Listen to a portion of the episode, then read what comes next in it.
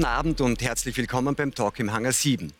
Viele erinnert der deutsche Wahlkampf eher an eine Polsterschlacht. Statt mit inhaltlicher Auseinandersetzung über die großen Themen von Corona bis Klima glänzen die Kontrahenten aller Parteien eher mit Pleiten, Pech und Pannen. Immerhin aber ist das Rennen um die Nachfolge von Angela Merkel offen wie nie.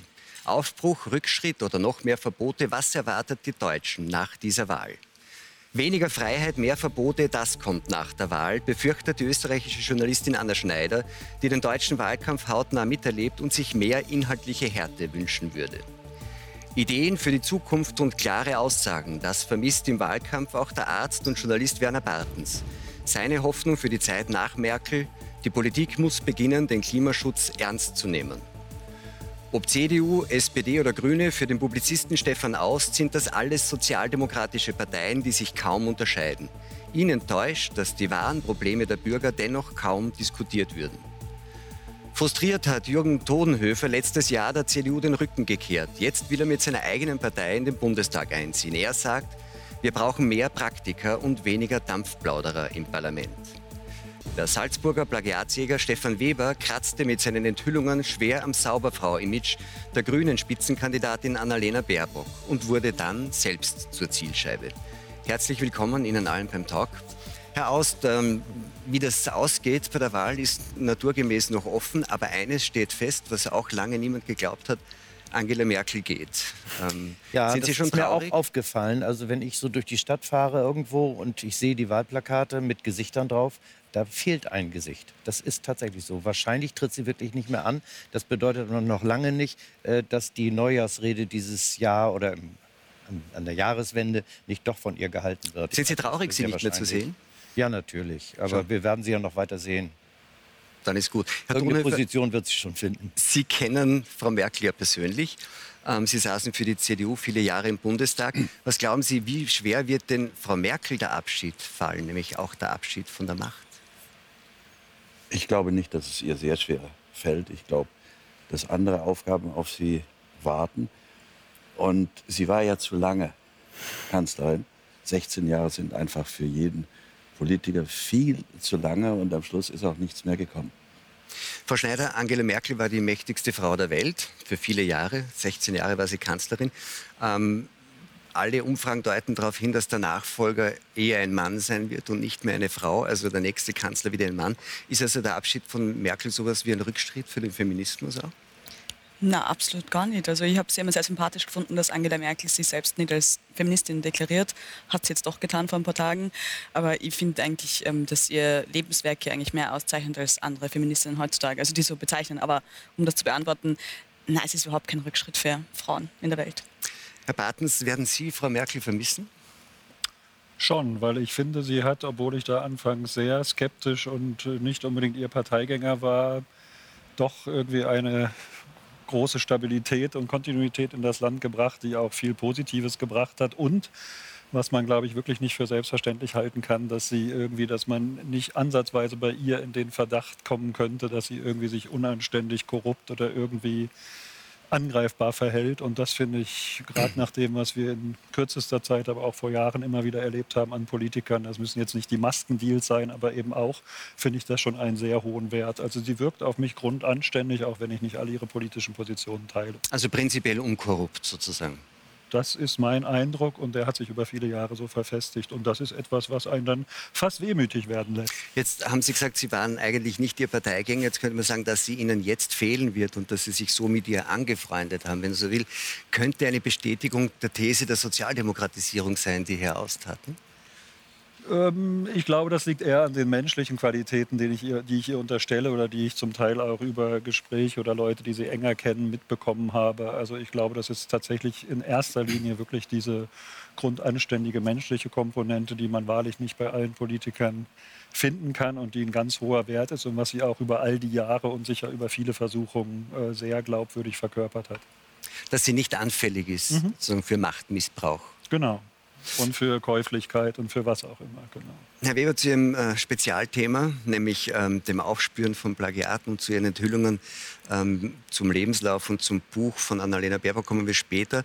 Ähm, Frau Merkels ähm, sozusagen menschliche Qualitäten wurden angesprochen. Äh, jetzt nicht unbedingt als Plagiatsjäger, sondern als Bürger aus dem Nachbarland, der ja auch viel Zeit ähm, in Deutschland verbracht hat. Ähm, wird es Ihnen fehlen? Also Herr Fleischacker, diese Frage hätte ich jetzt nicht erwartet, ähm, da ich so. äh, zur Frau Merkel keine Meinung habe. Äh, ich äh, erlebe die Frau Merkel als äh, relativ also die ist für mich nicht Fisch noch, äh, noch Fleisch. Äh, ich anerkenne, dass sie einen Dresscode gefunden hat mit diesen immer gleichen Quant mit diesen Knöpfen. Das ist sozusagen das, was mir von ihr primär in Erinnerung bleibt. Aber ich bin kein Politikwissenschaftler. Ich habe die Positionen oder die Erfolge und Misserfolge der Frau Merkel eigentlich nie verfolgt. Ich habe die deutsche Presse nie verfolgt. Also ich, ich antworte jetzt äh, eigentlich sehr unspannend und sage, äh, ich habe eigentlich überhaupt keine Meinung zur Frau Merkel. Was Herr Bartens angesprochen hat, war so diese, ähm, wenn man so will, also diese Grundanständigkeit. Jetzt ist Frau Merkel ja Naturwissenschaftlerin, ähm, promovierte Physikerin. Sind Sie mal auf die Idee gekommen, sich auch die Dissertation von Frau Merkel an, anzuschauen? Natürlich. Also es gab ja jahrelang Bestrebungen, der Frau Merkel aus der Blogosphäre heraus äh, von Aktivisten dieser Plagiatsaufdecker Plattformen auch der Frau Merkel etwas nachzuweisen. Äh, ich glaube, man ist stecken geblieben beim ersten Satz, der ein Bekenntnis zum Sozialismus ist. Aber das musste er ja sein in den DDR-Dissertationen. Die haben ja alle begonnen mit dem Bekenntnis zum Sozialismus. Das war ja sozusagen in verschiedenen Disziplinen dann ein bisschen anders. In ihrer Disziplin war es halt sozusagen die deutsche Volkswirtschaft und bla bla bla. Ich habe auch ein Exemplar ich habe das auch mit Plagiatsoftware geprüft, aber sie hat natürlich, äh, ich sage jetzt mal, den großen Vorteil einer naturwissenschaftlichen Arbeit. Und in den naturwissenschaftlichen Arbeiten wird ja sehr selten plagiert im Vergleich zu dem, was wir in den Sozial- und Geisteswissenschaften mhm. erleben. Und die Juristerei ist ja auch ein Teil äh, dieser äh, Geisteswissenschaft, auch wenn sie es nicht gern hören will. Also das heißt, ich glaube, die Frau Merkel war alleine schon aufgrund ihrer Studienwahl hier aus dem Schneider. Äh, es haben viele versucht, die Fake News, dass die Frau Merkel plagiert hätte, äh, gingen über Jahre durch die Kanäle. Erst letzte Woche wieder kam ein Mail rein. Jetzt haben wir sie, sie hat doch abgeschrieben. Mhm. Ist Fake News. Also, aber ich, nochmal, so wenig wie ich mich für die Frau Merkel interessiere, interessiere ich mich für ihre Doktorarbeit oder für ihren Mann. Ja? Für Ihre Doktorarbeit wäre aber naheliegend, weil ja Ihr Anliegen offensichtlich ist, sozusagen die Lauterkeit, auch die wissenschaftliche Lauterkeit e. von Personen, die im öffentlichen Interesse stehen, zu ja, untersuchen. Ja. Da wäre es ja bei Frau Merkel jetzt nicht anders als bei anderen. Ja, ja, aber ich habe gesagt, ich kann mich erinnern, ich habe vor Jahren, äh, sozusagen in meiner manischen Jugendphase, habe ich auch die Frau Merkel überprüft mit der Plagiatsoftware. Da habe ich sogar den ehemaligen Papst überprüft, ja, den Herrn Kardinal Ratzinger, seine Dissertation und seine Habilitationsschrift. Aber ich sage, ich gehe immer mit dem Guten heran. Man soll Aber was wäre das beim Theologen? Äh, erkennt man dann Plagiate aus der Bibel? Könnte aus der Bibel abgeschrieben haben. Naja, also das ist, schauen Sie, das, äh, ab, abschreiben darf er ja von überall, nur er soll eine Quelle angeben. Ne? Und, und sozusagen die Bibelquelle, das Bibel, das abgeschriebene Bibelzitat ohne Bibelquelle ist ja dann leicht zu entlarven. Ist auch ein Plagiat. Aber interessanter Aber ich glaub, ja. vertiefen wir die Plagiate okay. bitte später, Herr Aust. Kann man die Bibel plagieren? Äh, ist eine gute Frage. Ja. Ja. Kommen wir noch dazu, Herr Aust. Ähm, Viele haben es ja bis vor kurzem bezweifelt. Sie haben in Ihrer ersten Wortmeldung das auch angedeutet, äh, humoristisch. Es konnte keiner glauben, dass sie wirklich geht. Und es geht sie. Ähm, wird's, ist das Ihrer Meinung nach, wird es besser oder, oder wird es schwieriger, wenn Frau Merkel nicht mehr da ist? Also ich ich, äh, das wissen wir überhaupt nicht, weil wir ja noch nicht wissen, wer dann der Nachfolger oder möglicherweise sogar noch die Nachfolgerin wird. Das können wir nicht beurteilen. Und man kann es vorher ohnehin nicht beurteilen, wie sich so eine politische Laufbahn und eine politische Karriere darstellt. Das wusste man bei Frau Merkel ja vorher auch nicht.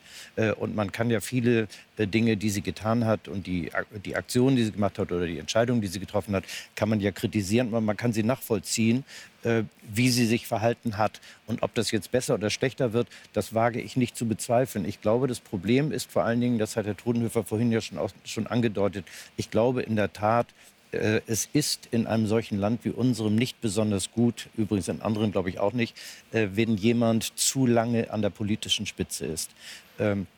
Das ist das heißt, Sie so wären für eine Begrenzung von Legislaturperioden? Ja, ich bin, ich bin radikal dagegen und äh, dafür, eine Begrenzung einzuführen. Mhm. Und zwar schon eigentlich mehr als in den USA. Da können ja wenigstens die Wähler noch entscheiden für den einen oder den anderen Präsidenten.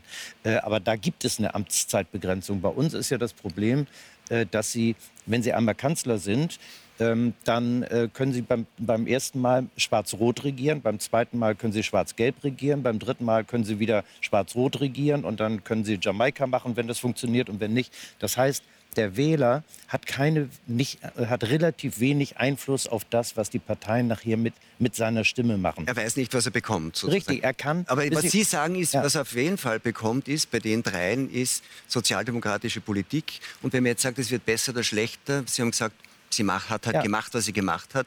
Ähm, wenn, wenn es ein Vorwurf ist, und viele formulieren es als Vorwurf, dass Frau Merkel die CDU sozialdemokratisiert das hat, das ist das schon an. das, was sie gemacht hat. Nicht? Das kommt darauf an, wie man das sieht und äh, ob man das für gut hält, äh, dass die CDU sozusagen ihren Kern irgendwie verloren hat, kann man ja sagen, äh, das ist gut so, es wurde Zeit, dass sie modernisiert wird. Ich denke sozialdemokratisch, also wenn die CDU jetzt auch in Richtung Sozialdemokratie sich verwandelt hat, ist es gut. Das Problem ist dann, dann haben wir im Grunde drei sozialdemokratische Parteien. Sie können im Grunde die Linkspartei jedenfalls in Teilen auch noch mit dazu rechnen und das macht den Wahlkampf in Wirklichkeit ja auch ziemlich langweilig, weil sie alle mehr oder weniger dieselben mhm. Positionen haben. Die wirklichen Konflikte, äh, die in dieser Gesellschaft ja vorhanden sind, die werden dort nicht ausgetragen. Aber, das finde ich problematisch. Aber Herr Laschet, Ihr Nachfolger als Spitzenkandidat und Kanzlerkandidat, hat man den Eindruck, steht sehr in Ihrem Schatten und wird auch, wenn man so will, ja. ähm, gesehen als ihre Fortsetzung. Wäre es dann vielleicht, um, um sozusagen mhm. diese Unterschiede mhm. deutlicher zu machen, besser gewesen, dass die Union Herrn Söder aufstellt?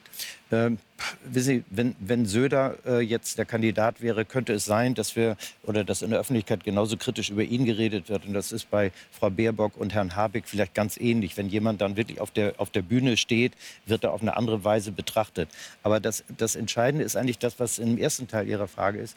Äh, Laschet kann ja im Grunde nichts anderes als die politischen Positionen seiner Vorgängerin äh, weiterführen. Er kann sich ja jetzt nicht plötzlich sozusagen auf, ein, auf eine alte äh, CDU-Position begeben. Ich finde es ein interessantes Beispiel. Heute gab es einen ganzen Kommentar in der, in der FAZ vorne. da wurde, wurde äh, angedeutet oder wurde geschrieben darüber, dass Laschet gelegentlich andeutet, ob es nicht im Sinne des Klimaschutzes besser gewesen wäre, erst aus der Steinkohle und dann erst aus der Atomenergie auszusteigen. So, wenn er das jetzt wirklich meinen würde, könnte er sich ja theoretisch auch hinstellen und sagen, ich halte die Energiewende oder die, äh, wie Frau Merkel sie gemacht hat, das heißt, äh, erstmal die Verlängerung der Atomkraftwerkslaufzeit und dann die Verkürzung, also diese Fukushima-Wende, halte ich für einen Fehler. Lassen Sie uns doch zurückkehren zu dem rot-grünen Ausstiegsprogramm, was Sie damals hatten. Wäre doch interessant. Das würde bedeuten, dass die jetzt noch laufenden Reaktoren, ich glaube es sind sechs, wenn ich mich recht entsinne, äh, würden noch weiter laufen. Wäre doch interessant, was passieren würde, wenn Herr Laschet sich jetzt hinstellt und sagt, lassen Sie uns zu rot-grünen Atomkompromiss zurückkehren, was dann die, die SPD sagen würde, würde sagen, jawohl, genau, wieder Schröder äh, und, äh, und, und äh, Fischer. Und vielleicht würden die Grünen sagen, ja richtig, schaltet sie wieder an oder nicht so schnell aus. Dann wäre mal ein bisschen Schwung drin.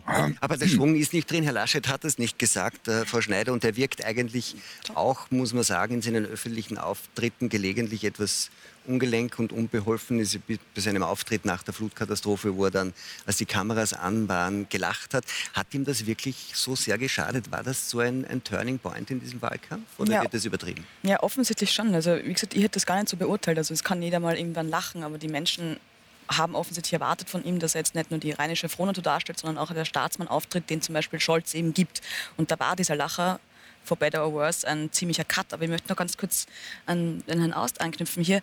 Ähm, Laschet hat das ja doch gemacht. Im Triell, also letzte Woche am Sonntag, das letzte ähm, Aufeinandertreffen der Kanzlerkandidaten, das war ja eben spannend, weil er hat genau das gemacht, was man erwartet hat. Er hat sie einerseits hinter Angela Merkel gestellt, indem er gesagt hat, die Flüchtlingspolitik 2015 war richtig so, also er wird die Grenzen wieder öffnen und dann aber im gleichen oder im nächsten Atemzug gesagt, gut, äh, schwierig mit diesem Atomausstieg. Also er laviert da schon äh, so ein bisschen hinterher. Er laviert. Genau, genau. Aber die Frage, die ich interessanter finde, jetzt ob Angela Merkel, ähm, also was aus ihr wird, wie auch immer, sie ist jetzt weg und man kann über Amtsbegrenzungen sprechen, finde ich alles gut, aber sie hinterlässt halt die Baustelle CDU oder Union und das ist die viel spannendere Frage. Die werden implodieren wahrscheinlich nach der Wahl. Also wenn jetzt Laschet nicht durch die Decke gehen sollte, dann Und das Problem bei Herrn Laschet ist aus meiner Sicht überhaupt nicht dieses Lachen. Das ist ungeschickt. Finde ich auch. Aber er hat, seit er eigentlich da sozusagen im Rennen ist, macht er eine unglückliche Figur, weil man nicht richtig weiß, wofür er steht. Äh, das war schon letztes Jahr im Herbst, als er noch nicht Kandidat war, wie er da mit Corona hin und her mal Söder nachgemacht, dann wieder, wir machen es anders mit den Beratern, aber nicht nur bei der Corona-Politik. Aber das war schon das Erste. Da war Laschet ja immer der, das wird der garantiert der letzte Lockdown sein im November und dann kam halt doch noch was. Also er hat eigentlich fast in allen Themen vermittelt, so richtig Verlass ist auf ihn nicht und er ist so ein bisschen das Fähnchen im Wind. Und für mich ist eine Frage, wenn ich die drei angucke, immer, das ist so für mich der Test, wen von den dreien kann ich mir jetzt bei Putin vorstellen, dass der da halbwegs auf Augenhöhe mitreden kann? Und wer ist es? Da kann ich mir Herrn Laschet schlecht vorstellen, Frau Baerbock auch nicht und am ehesten noch Herrn Scholz. Einfach von dem sozusagen von der Augenhöhe, vom Niveau. Von der Statur sozusagen. Von der Statur, naja, ich glaube, sie sind alle drei ähnlich groß, wenn ich das mhm. Bild da glaube, den die beide. schenken kann. Die Stöckelschuhe von Frau Baerbock abgezogen. Aber da sehe ich am ehesten noch Scholz. Herr Donhöfer, die These von Frau Schneider ist, dass die CDU implodieren wird. Sie kennen die CDU ja nun wirklich gut und möglicherweise würde sie jetzt auch nicht mehr so schmerzen wie früher, wenn sie tatsächlich implodiert, die CDU. Ne?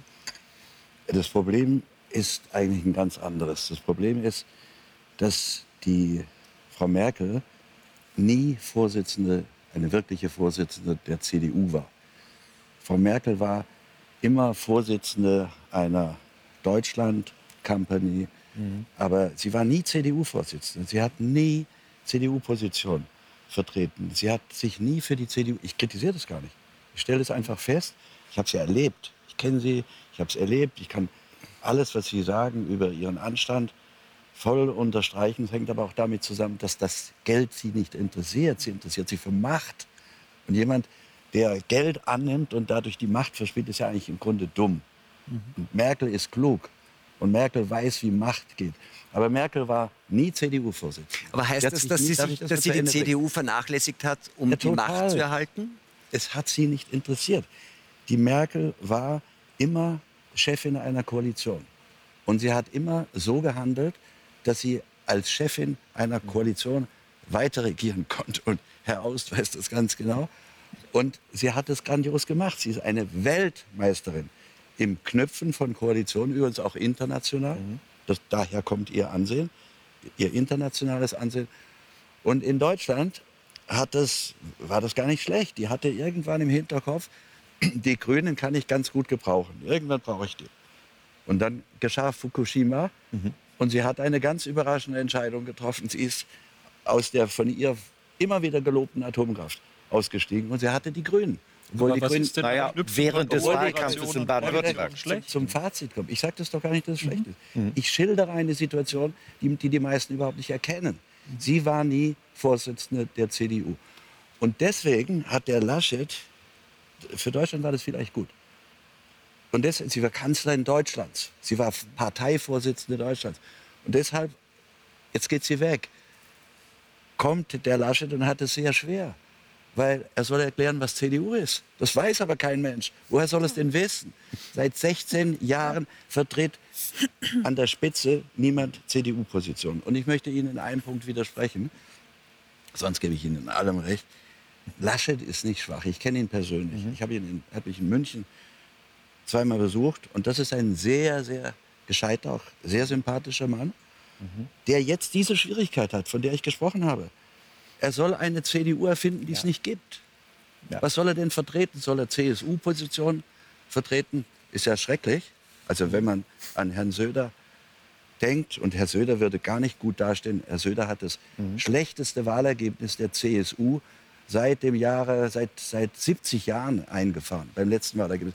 Der ja, würde auch nicht besser dastehen. Das hat Merkel für die CDU aber auch. Das, das war ja jedes Mal wieder das schlechteste Ergebnis seit 49. Und ich wollte nur sagen, wo das Problem Laschet liegt, er muss eine Partei neu erfinden, die keiner die es kennt. nicht mehr gibt. Das ist in der gibt. Tat so. Ja. Und ich finde auch, also das, was Sie äh, kritisieren oder beschreiben, äh, Beschreibung kann ich mitvollziehen, äh, dass, dass Laschet, sagen wir mal, unentschlossen manchmal wirkt und nicht so genau weiß in Sachen Lockdown, wie er sich jetzt verhalten soll. Ich finde das nicht unbedingt falsch, sondern ich finde es nicht schlecht, wenn man einen Politiker mal ansieht, dass er nicht äh, wie der Pastor im Pastorenhaushalt die Meinung äh, des Herrgotts vertritt und weiß, das ist das einzig selig machen, das einzig Richtige, sondern dass er deutlich macht, er weiß jetzt auch nicht so ganz genau, sollen wir jetzt den Lockdown jetzt zu Ende machen oder wie sollen wir damit umgehen. Ich finde, dass ein Politiker Zweifel hat und sich nicht immer nach außen hin so positioniert, dass er die Wahrheit gepachtet hat, finde ich nicht unsympathisch. Und ich muss wirklich sagen, ich kenne ich kenn Laschet auch irgendwie so, so ein bisschen, habe ihn öfter getroffen und relativ viel auch mit ihm geredet. Ich habe mich mit dem rumgestritten über was weiß ich, über Migration und bei anderen Sachen war man ja wieder einer Meinung. Meinung. Ich finde, das ist wirklich ein sehr differenzierter Mann, der sehr differenziert denken kann. Äh, und er führt äh, ja offenbar die Landesregierung in, in, in Nordrhein-Westfalen mit einer Stimme Mehrheit relativ geschickt. Wirtschaftlich hat er viele Sachen dort gemacht, in Bewegung gesetzt. Das ist, äh, der, der wird kein Versager, wenn er Kanzler ist. Und, und das ist der Punkt, oder? Also Stichwort Nordrhein-Westfalen. Ja. Der hat ja ein, irgendwie eine Regierung, die divers im besten Sinne ist. Also da bringt er auch viele Köpfe zusammen. Und jetzt mhm. gerade im Wahlkampf wird er für alles geprügelt, was er macht. Dann kommt er mit dem Zukunftsteam, mhm. viel zu spät, können wir drüber reden. Aber grundsätzlich da so anzutreten als Team. Und ich finde auch, dass er ein bisschen echt unterschätzt wird und jetzt gar nichts mehr richtig machen kann. Und das finde ich komplett falsch. Aber ja, hat er auch gar keine Zeit. Ich meine, Merkel, um mal einen kritischen Satz zu sagen, hätte ja vor einem Jahr das Amt einen Nachfolger übertragen können. Ja. Dann hätte der eine Chance das funktioniert gehabt. ja nie. Und ja, aber das eigentlich ist das. Aber, aber wenn ich das, was Sie alle sagen, also, zusammenfasse, die großen deutschen Kanzler haben das gemacht. Könnte ich sagen, ähm, die Stärke von Olaf Scholz ist eigentlich, dass er die bessere Kom Kopie von Angela Merkel ist als ihr eigen, eigener Nachfolger in der CDU? Ich finde, ich finde nicht, dass er eine Kopie von Angela Merkel ist. Ich finde, äh, dass er von ihr vielleicht ein paar Sachen die gelernt hat. Schon, oder die, die mit dem, ja, also ehrlich gesagt, peinlicher geht es eigentlich wirklich Schon, kaum, oder? muss ich echt mal sagen. Also ich kenne ihn nun wirklich auch ganz gut, gerade als Hamburger, habe auch kein schlechtes Verhältnis zu dem. Also so ist, so ist der Punkt nicht. Äh, aber dass, dass er nun sich dahinstellt und Frau Merkel mit ihrer Raute nachmacht, also ehrlich gesagt, das finde ich ziemlich peinlich, weil er damit ja auch deutlich macht, ich versuche sie nachzumachen. Und das finde ich ehrlich gesagt nicht gut. Aber er, er hat natürlich gewisse Erfahrungen in einem, im Ministerium, was im Augenblick ja doch also heftens kritisiert wird durch Polizeieinsätze, äh, die wie auch immer inszeniert sind, Razzia. aus welchen Gründen auch immer, Razzia, äh, dann diese ganze Wirecard-Geschichte und, und Cum-Ex, das hat er auch nicht erfunden. Aber vielleicht hat er sich nicht jedes Mal besonders geschickt und vernünftig verhalten dabei. Äh, aber auch mit dem wird das irgendwie gehen. Ich glaube, der entscheidende Punkt ist, äh, wenn jemand so lange Kanzler ist oder Kanzlerin wie Frau Merkel, dann wird ja das Amt immer größer. Es wird ja immer größer und damit wird diese Person auch immer größer. Und deswegen äh, sind, sind eigentlich alle Leute viel zu klein und unbedeutend, um diese große Position irgendwann zu übernehmen. Und ich kann Ihnen sagen, es gibt nicht viele Kanzlerkandidaten, bei denen man vorher gesagt hat, ja, die können das. Ich erinnere mich daran, was Kohl. Franz Josef Strauß über Kohl gesagt hat. Und ich sage euch, Kohl wird nie Kanzler werden. Ihm fehlen die charakterlichen, die geistigen und die politischen Voraussetzungen. Ihm fehlt einfach alles dafür. Aber man kann ja im Notfall mit jedem Was mir jetzt sein. auffällt, ist, dass wir, dass, dass wir gerade die Kandidaten, also zumindest Scholz und, und, und Laschet zu Frau Baerbock kommen vielleicht noch, eigentlich äh, jetzt loben, obwohl sie mir alle nee, gleichzeitig den Eindruck machen, Nein, dass, dass, dass, dass drei eigentlich loben. wirklich schlechte und langweilige Spitzenkandidaten sind. Sind sie ja auch. Also man kann ja echt ja. nur wählen zwischen was, was oder was, was. Äh, nein, im Ernst, also es gibt ja, ich finde, das Personal ist eigentlich ein Wahnsinn. Man muss aber trotzdem sich am Ende für entscheiden. Und ich fände es eigentlich sehr traurig, wenn ähm, man nur Olaf Scholz wählt, weil man das Gefühl hat, der ist entweder die Merkel-Verlängerung oder der ist der, der wenigstens schon mal irgendwie in der Regierung saß. Aber es ist doch faszinierend, dass die Umfragen es trotzdem gerade hergeben. Ich würde das jetzt nicht in Stein meißeln. Ich glaube es nicht, dass es so bleibt. Ich glaube wirklich, dass die Union nicht ganz so schlecht rausgehen wird, aus dem, also wie es jetzt äh, momentan steht. Aber das ist doch eigentlich ein Armutszeugnis, dass das die Granten sein sollen, die diese Republik repräsentieren. Aber die Frage ist doch auch, was wir wollen. Ja, wollen wir eigentlich erst Granten noch mal haben? gerne fragen, was wir denn wollen. Wir suchen doch jetzt nicht George Clooney oder Cristiano Ronaldo oder irgendwie einen Glamour, Glitzer, sonst wie Star. Und vorhin, als es darum ging, wen denn aus welchen Parteien hätte man denn aufstellen sollen. Das war doch immer die Tendenz bei den Kanzlern und bei den Kanzlerkandidaten, dass es jemand vergleichsweise Rechtes aus der SPD war und jemand vergleichsweise zur Mitte neigendes aus der Union. Und ja. dass die die größten Chancen hatten und eben jemand wie Strauß deswegen nicht Kanzler wurde und andere eben deswegen auch nicht Kanzler wurden, wenn sie zu sehr aus den Extremen kamen. Die Deutschen wollen solides Mittelmaß. Und das ist jetzt gar nicht so negativ gemeint, wie ich Mittelmaß meine. Ich hätte mir jetzt auch gewünscht, dass ein bisschen mehr intellektueller Esprit also, dabei wäre. Bodenhöfer so möchte Peter kein Glotz solides Mittelmaß, glaube ich, oder? Wie Wiedenkopf, der das ein bisschen jemand mehr, ja. mehr Geist verkörpert. Also aber die Leute mit dem ganz also großen Auftritt will man doch auch nicht haben. Ich glaube, das ist das Problem bei Söder, dass die Leute denken, jemand, der sich so darstellt, den will man auch nicht. Aber Herr Dodenhöfer, Sie, das solide ich, Mittelmaß nee. ist das, was Sie nicht wollen, oder? Ja, ich, ich schaue, was die Bevölkerung will. Und ich habe fünf Wahlkämpfe gemacht für die CDU und habe dann diese Partei verlassen müssen, weil sie ihre früheren Versprechen, keine Kriege zu führen, nicht gehalten hat. Und ich mache jetzt seit Wochen, seit Monaten Straßenwahlkampf. Das heißt, ich spreche mit Leuten auf der Straße, die Leute kommen auf mich zu, ich gehe auf die zu. Und ich habe noch nie in einem Wahlkampf so viel Enttäuschung über die Spitzenkandidaten, über die drei Kanzlerkandidaten gehört wie jetzt. Ich habe das noch nie so erlebt.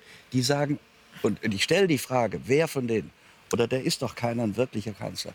Und die Leute sagen, ja, furchtbar, furchtbar, furchtbar. Es Was vermissen die? Die Ver Niveau. Ich, ich habe ja eben versucht, Laschet zu zeigen, warum er so schwer hat. Und zu zeigen, das ist kein Versager. Der Mann ist ein guter Ministerpräsident von Nordrhein-Westfalen. Ich sage, er ist kein Kanzler. Das ist kein Kanzler. Was macht einen das, zum Kanzler? Ja, er muss es können. Würde das weiß man ja vorher nicht. Würde irgendeine deutsche Firma, deutsche Gesellschaft oder eine, eine Familie, die ihre Firma abtreten will oder übergeben will, würde irgendeine deutsche Firma einen dieser drei Politiker die Firma für ein halbes Jahr oder ein Jahr übertragen. Nie, weil die das nicht können. Das sind Apparat, also jetzt komme ich mal mit dem Kritischen, habe vorhin gesagt, das ist positiv. Mhm. Das sind mir zu sehr politische Apparatschicks. Ich mache das mal an Annalena Baerbock fest. Das ist eine charmante, tolle Frau. Darf, ich, darf ich Sie um was bitten? Darf ich Sie darum bitten, dass wir Bitte? über Annalena Baerbock später reden, weil das haben wir dann ich als größtes sagen, Thema. Das sind, das sind, alles nur Berufspolitiker. Und das ist zu wenig. War das früher anders? Wie bitte? War es früher anders? Es war, waren früher im Bundestag mehr Praktiker, mehr Leute, die selber einen Beruf hatten. Und wenn ich jetzt eine neue Partei gegründet habe und wieder in den Bundestag will, dann gehe ich als ein Mann, der 22 Jahre in der Wirtschaft war. Und ich finde, ein bisschen Lebenserfahrung und Berufserfahrung und Erfahrung davon, was eigentlich die Probleme eines Landes sind, sollte ein Politiker haben. Und mir ist eine, ich mache mal ein extremes Beispiel, eine kluge Krankenschwester, die wirklich das Leben und das Leiden der Menschen kennt, lieber als irgendein Politologe, der alles nur theoretisch verstanden hat, aber das Leben nicht kennt. Und wir brauchen Politiker, die das Leben kennen, die die Probleme der Menschen Vermissen die Menschen auch den, den Mut zu klareren Standpunkten? Ja. Also es ist Ihnen alles zu, zu sehr in der Mitte. Jetzt haben wir gesagt, alle gehen in die Mitte, Sie sagen in der Mitte. Mittelmäßig. Mittelmäßig. Die Auseinandersetzung ist nicht mehr so, wie sie sein soll. Ja, aber meines die Auseinandersetzung darf ruhig anständig sein. Ich finde es nicht schlimm, dass sie sich nicht gegenseitig verprügeln. Dagegen habe ich nichts. Aber ich suche natürlich auch klare Positionen. Und Vielleicht schauen wir uns kurz einen ganz kurzen Blick in die Vergangenheit an, wie es da so zugegangen ist im Bundestag. Gehen Sie runter von solchen Vorstellungen, die nicht in unsere Landschaft passen. Ich sage die Wahrheit. Und wenn ich mich irre, sage ich das auch. Aber Sie sind Leute, die können nur andere mit Füßen treten. Das kriegen Sie nicht fertig. Das kriegen Sie nicht fertig. Mann, hampeln Sie doch nicht so herum. Sie sind doch Geschäftsführer und nicht Geschwätzführer. Herr Aust hat Herr Donner Ausnahme, nicht? War, war, früher anders, nicht? Nein, das war nicht früher ständig anders. Wehner war schon eine totale Ausnahme. Aber richtig ist natürlich, dass die Auseinandersetzungen mehr stattgefunden haben. Es war ja auch so, der, der alte, die alte Bundesrepublik Deutschland hatte ja im Grunde zwei große Parteiblöcke, einen eher konservativen, einen eher linken. So und dazwischen die FDP, die meistens dann irgendwie den, das Zünglein an der Waage war. Äh, aber dadurch gab es zwei unterschiedliche Weltanschauungen. Und deswegen gab es auch heftige Auseinandersetzungen zwischen diesen unterschiedlichen Weltanschauungen. Wenn Sie an den, an das den hat Wahlkampf sich damals, naja, Sie, wenn Sie an den Wahlkampf äh, Strauß gegen Helmut Schmidt damals denken. Da war der Wahlslogan der CDU und CSU ein bisschen übertrieben, Freiheit oder Sozialismus. Aber immerhin wurden mal zwei Positionen äh, deutlich und wurden streitbar ausgetragen. Und es ist heute, dass man, na, den Begriff darf man ja eigentlich auch gar nicht mehr verwenden, so, es ist alles so Mainstream, sind alle mehr oder weniger einer Meinung. Äh, und, und das führt dazu, dass die Auseinandersetzungen auch nicht besonders lustig sind. Herr Dodenhöfer macht das ja jetzt ja anders im Park. Ich erinnere mich an einen Ihrer Slogans, der heißt, glaube ich, äh, Renten statt Raketen. Ähm, Sie sind äh, jemand, der sagt, ich musste aus der CDU weg. Einerseits, weil Sie Ihr Versprechen sozusagen ähm, ähm, so quasi eine, eine Friedens- und keine, ne, also so quasi Frieden statt Krieg nicht erfüllt hat. Und sie sind auch jemand, der dann zum Beispiel äh, in der Flüchtlingsfrage, wo Herr Laschet ja sozusagen gesagt hat, er setzt das fort und steht zu dem, was Frau Merkel 2015 gesagt hat, auch anders sehen. Das heißt, verstehen Sie sich dann auch so ähm, als eine, ein Angebot an, an Menschen, die die Angebote oder die das, was die CDU ihnen bietet, nicht mehr für ihr Angebot halten? Ja, ich glaube, ich, ich bin der Meinung von Herrn Aus, dass alle drei Parteien oder die drei großen Parteien Ähnliches anbieten. Ich glaube, dass seine These von der Sozialdemokratisierung stimmt, dass man kaum noch unterscheiden kann. Und ich glaube auch, dass es bei diesen ähnlichen Parteien eine Furcht gibt, Positionen mhm. zu ergreifen.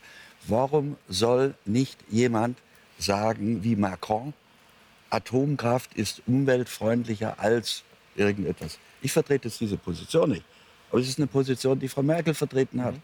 Und von einem Tag auf den anderen war die ein Tabu. Wir diskutieren nicht offen. Wir reden, wir wollen das Klima retten und schalten eine Möglichkeit völlig aus. Und ich würde zum Beispiel sagen, nach der Bundestagswahl müssen verantwortungsvolle Politiker alle Lösungen, die denkbar sind, auf den Tisch legen und dann entscheiden, was am besten für das Klima ist. Der, der entscheidende Punkt ist, das ist das, was mir am meisten fehlt.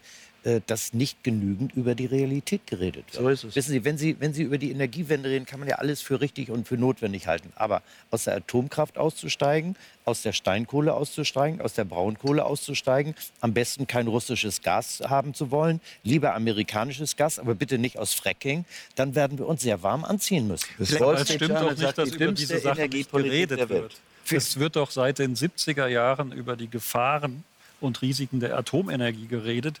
Das hat uns doch fast ein halbes Jahrhundert begleitet, bis ja, es dann nicht nur nach Tschernobyl und Harrisburg und bis dann Fukushima kam und die Gefahren und Risiken und die Endlagergeschichten und die Castor-Transporte. Das hat doch einen Großteil der Diskussion begleitet. Das ist doch nicht plötzlich dann, wir reden nicht darüber und wieso machen wir jetzt nicht Atomenergie weiter, wenn uns das mit dem Klimawandel zu heikel doch, ist. Ich habe was ganz Klimawandel, ganz kurz noch zwei Sätze mhm. noch. Und über Klimawandel schreiben wir bei der Süddeutschen Zeitung, auch die anderen Kollegen, Projekten seit 20 Jahren mindestens, eigentlich seit den 90er Jahren, also seit fast 30 mhm. Jahren. Das Thema ist jetzt über die Wahrnehmungsschwelle gekommen durch Greta Thunberg und durch andere mhm. Ereignisse, aber das ist auch, also sage doch keiner, er hat es nicht gewusst so ungefähr. Ich finde es eher im Gegenteil. Ich finde, dieser Wahlkampf platzt fast vor Klima. Das ist das einzige Thema, das, das in wirklich jeder Diskussion vorkommt.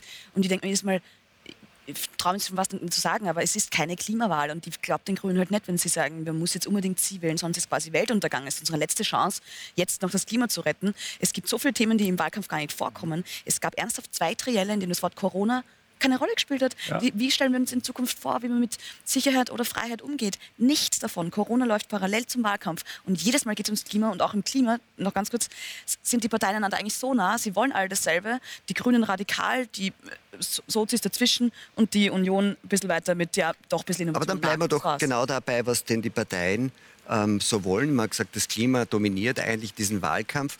Und da muss man sagen, dass die Grünen wenigstens klarer sagen, oder? Sie haben das auch angedeutet, dass die anderen, was sie wollen. Und da geht es dann doch relativ stark um Verbote. Schauen wir uns das mal an. Jedes Verbot ist auch ein Innovationstreiber. Verbote statt Freiheit. Nie haben sich die Grünen offener dazu bekannt als in diesem Wahlkampf. Dem Klima zuliebe sollen nicht nur Fleisch, Milch und Butter erheblich teurer werden. Kurzstreckenflüge, Feuerwerke, Einfamilienhäuser und selbst Swimmingpools in Kleingärten sollen am besten sogar ganz verboten werden. Auch die Kohle soll nun endgültig ihren Dienst quittieren. Und zwar nicht erst wie geplant im Jahr 2038, sondern schon 2030. Laut Kanzlerkandidatin Annalena Baerbock eine zentrale Forderung für mögliche Koalitionsgespräche. Auch beim Thema Auto steigt die Partei aufs Gas. Die Klimaabgabe auf Kraftstoff soll innerhalb von zwei Jahren von 25 Euro pro Tonne auf 60 Euro steigen und sich damit mehr als verdoppeln.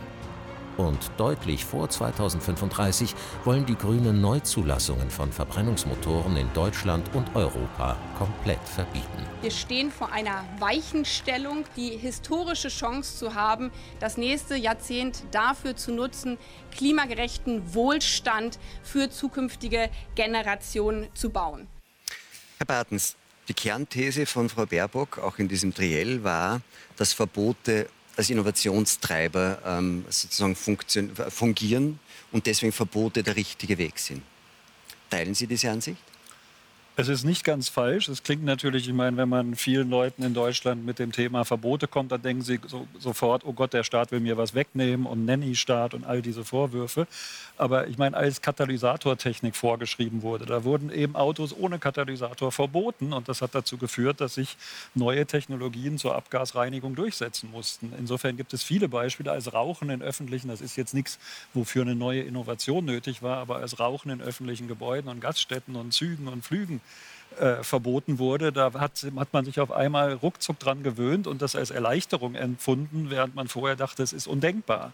Und ganz kurz noch zu dem Film. Also Kurzstreckenflüge sollen meines Wissens nicht verboten werden, sondern unattraktiv und überflüssig gemacht werden, indem die Angebote der Bahn, zum Beispiel von München nach Berlin in weniger als vier Stunden zu fahren, so überzeugend sind und auch billiger, dass immer mehr Leute die Bahn benutzen, statt eben das Flugzeug für kurze Strecken. Aber der Punkt ist ja dann trotzdem, die Frage ist ja, ob das dann sozusagen effizienter ist. Nicht? Ist das Verbot der effiziente Weg, um Innovation anzustoßen oder gibt es andere, das, bessere das Wege? Fall der leichtere das Verbot Weg. an sich nicht, Verbot. sondern die Förderung und die gezielte Steuerung. Und da sind wir natürlich bei regulatorischen Maßnahmen. Und das finde ich auch einen ganz wichtigen Punkt, dass man nicht immer nur sagen muss, du musst jetzt weniger Strohhalme benutzen, als sie noch nicht verboten waren. Und du darfst jetzt nicht das Auto benutzen, um zwei Kilometer zum Sportplatz zu fahren oder was auch immer zu machen. Und du sollst nicht so viel fliegen, sondern das auch durchaus Regulationsmaßnahmen des Staates, in denen bestimmte Dinge teurer werden, die schädlich sind, die erwiesenermaßen schädlich sind fürs Klima oder für die Gesundheit, indem die eben teurer werden und indem andere Dinge verbilligt werden, die äh, in unserer aller Interesse Klima besser sind und die gesundheitsfreundlicher sind. Aber das haben ja planwirtschaftliche Systeme immer versucht. Das ist natürlich immer das große immer Zauberwort, dann der große Teufel. Auf was war es ist einfach so. Sie sind immer daran gescheitert. Sie sind immer gescheitert. Und wenn Sie dem Menschen eine gewisse, so groß wie möglich, Freiheit geben, innovativ zu werden, Wege zu finden, kommen Sie weiter. Wenn Sie Ihren Kindern immer nur mit Verboten kommen, wecken Sie doch nicht Ihre Innovations- und Erfindungskraft. Sie, sie zerdrücken sie. Sie müssen Kindern Freiheit geben und Verantwortung. Ich habe gesagt, andere Dinge attraktiver machen, ja, nicht verbieten. Ja, wir, wir haben ja nicht über Sie geredet, wir haben ja. über die Grünen geredet. Aber, aber das allererste wäre doch mal dafür zu sorgen, dass die Dinge, die man in diesem Sinne braucht, auch wirklich funktionieren. Ich meine, wenn Sie, ich bin in der letzten Zeit nur wirklich ziemlich unterwegs zwischen deutschen Großstädten. Äh, ich habe drei verschiedene Möglichkeiten äh, genutzt, äh, von Frankfurt nach Hamburg zu kommen oder durch andere Städte mit der Bahn. Das hat ungefähr sieben Stunden gedauert. Nicht jedes Mal, aber ich kann Ihnen sagen, also ziemlich häufig. Mit dem Flugzeug hat, glaube ich, fünf Stunden gedauert und mit dem Auto geht es auch nicht kürzer, weil man die meiste Zeit irgendwo in der, in der, in, in der Straßenblockade steht. Und das ist doch das Problem, dass in diesem Lande viele Dinge einfach schlichtweg nicht mehr ordentlich funktionieren. Das ist das wirkliche und das größte Problem. Wir haben eine Titelgeschichte darüber gemacht, haben wir ganz viele unterschiedliche Dinge zusammengetragen. Das ging mit einer Rolltreppe im Springerhaus los, wo wir mal rausfinden wollten, warum die eigentlich seit, seit zwei Jahren oder anderthalb Jahren stillsteht und immer ein Schild dran steht, Ersatzteile bestellt. Woran das eigentlich gelegen hat. Es liegt schlichtweg daran, in den meisten Fällen, dass niemand für irgendetwas richtig verantwortlich ist. Und als wir das so aus den verschiedensten Bereichen, das fing dann an mit der Luftflotte äh, der Bundesregierung, die irgendwie äh, äh, jedes Mal irgendwie stehen blieb oder fast abgestürzt ist und wieder zurückfahren musste. Es funktioniert nichts mehr richtig. Und wir reden alle über die großen Träumereien, was alles gemacht werden müsste und was verordnet werden müsste, statt dafür zu sorgen, dass die einfachen Dinge wirklich funktionieren. Das geht mit der Bahn los, das geht mit, mit, mit Straßenverkehr los, auch mit Straßenverkehr tatsächlich. Und dass Sachen wirklich funktionieren. Wenn Sie heute fliegen wollen, da stehen Sie endlos in der Schlange. Gucken Sie mal an diese Sicherheitsvorkriegen, wie lange das alles dauert. Da sind manchmal mehr äh, Controller. Also das Problem als, ist, dass Deutschland nicht mehr funktioniert. Das funktioniert nicht. Das ist das Problem. Das ist das entscheidende Das ist aber auch eine Politikfolge. Die Bahn wurde das nun ja konsequent ja durch die Privatisierung und kaputt ja, Ob die Privatisierung dann äh, irgendwie äh, schlechter war, als wenn es so weitergegangen wäre wie vorher, genau. können wir auch darüber diskutieren. Weiß ich, bin ja auch kein Bahnsachverständiger. Mir fällt bloß auf, dass viele, viele Dinge nicht mehr funktionieren. Ich sage Ihnen, ich war äh, mit Gerhard Schröder mal auf Kuba da war er noch Ministerpräsident von Niedersachsen. Da konnte man an der Straße von Havanna bis Varadero an jeder Stelle telefonieren. Das können Sie in, in, in Deutschland bei drei Viertel der Stellen nicht. Frau Schneider, Sie sind ähm, aus Wien nach Berlin umgezogen. Anton, Anton Kuh hat einmal den schönen Brief nach Hause geschrieben und so mhm. bin ich also nach Berlin gegangen, um dort unter Wienern zu leben, statt in Wien unter Kremsern. Ähm, Sie leben jetzt also in, in, in, Berlin. Ist es so, wie Herr Aust sagt, funktioniert Deutschland nicht verglichen mit Österreich? Nein, es ist eine absolute Horrorvorstellung, würde Deutschland so werden wie Berlin, weil Berlin ist wirklich die ja, Venezuela Berlin äh, Deutschlands quasi. Ich meine, es wird rot-rot-grün regiert, man kann sich das wirklich anschauen, ähm, wenn man gerne möchte, dass das ähm, auch im Bund stattfindet. Wobei man schon sagen muss, dass im, in Berlin die Parteien alle drei Farben, also Rot, Rot und Grün. Aber vergleichen Sie Wien und Berlin. Was ist so schlimm dort?